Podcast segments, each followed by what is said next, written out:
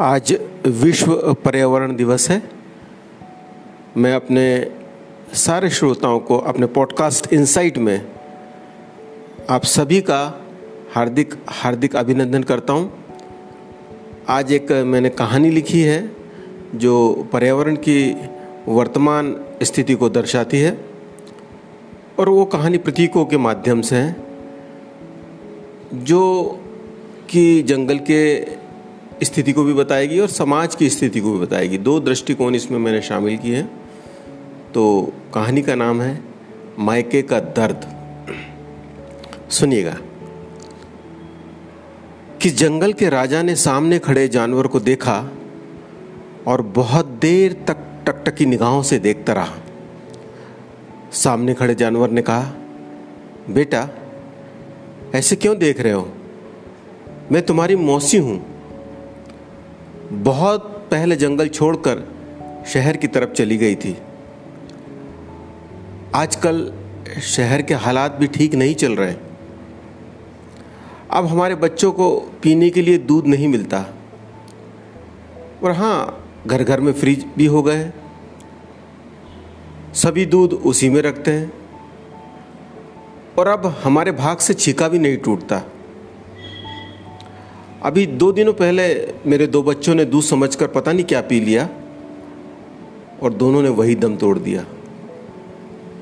उसी दिन मैंने सोच लिया था कि मैं वापस अपने घर जंगल चली जाऊँगी। लेकिन बेटा, ये मैं क्या देखती हूँ? जैसा मैं जंगल छोड़कर गई थी, जंगल अब वैसा नहीं है। जंगल के राजा ने एक लंबी सांस भरते हुए कहा हाँ मौसी, अब जंगल वैसा नहीं है। मानव ने मीलों तक जंगल काट दिए हैं। मौसी, अब झरनों का संगीत सुनाई नहीं देता। अब कोयल गीत नहीं गाती। चिड़िया पता नहीं कहाँ गुम हो गई। बहुत ढूंढा बहुत ढूंढा, नहीं मिली।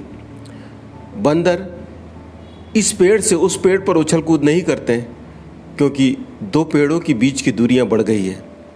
हिरन अब चौकड़ी भरते हुए नहीं दिखलाई पड़ते सहमे सहमे से खड़े रहते हैं। न जाने कौन सा शिकारी कब आ जाए। मोर के घुंघरुओं की आवाज़ अब सुनाई नहीं देती। बहुत दिनों से उनका प्रणय भी नहीं देखा। हंस की आँखों में आजकल आँसू नज़र आते हैं। विदेशी पक्षियों ने आना छोड़ दिया है। उनका कलरव सुनाई नहीं देता।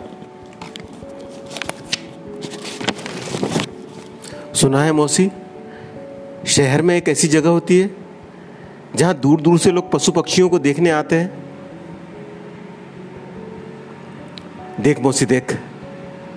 मौसी माँ जैसी होती है। प्लीज़, मुझे वहाँ भर्ती करा देना। देख, तू इतने सालों तक शहर में रही, तेरी जान पहचान तो होगी ना? कम से कम वहाँ मुझे दो समय की रोटी तो मिल जाएगी। मौसी में पंद्रह दिनों से भूखा हूँ। कोई शिकार नहीं मिला। मौसी, आज तू इतने सालों बाद अपने घर आई है।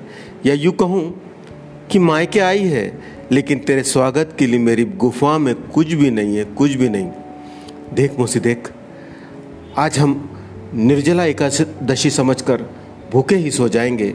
फिर सुबह उठकर शहर के उसी ओर जाएँगे, जहाँ लोग पशु पक्षियों को देखने के लिए दूर दूर से आते हैं। देख मौसी, मैं तेरी प्रतिष्ठा पर कोई आँच नहीं आने दूँगा।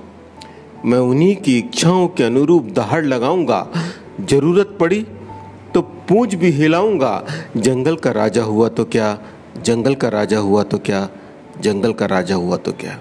धन्यवाद।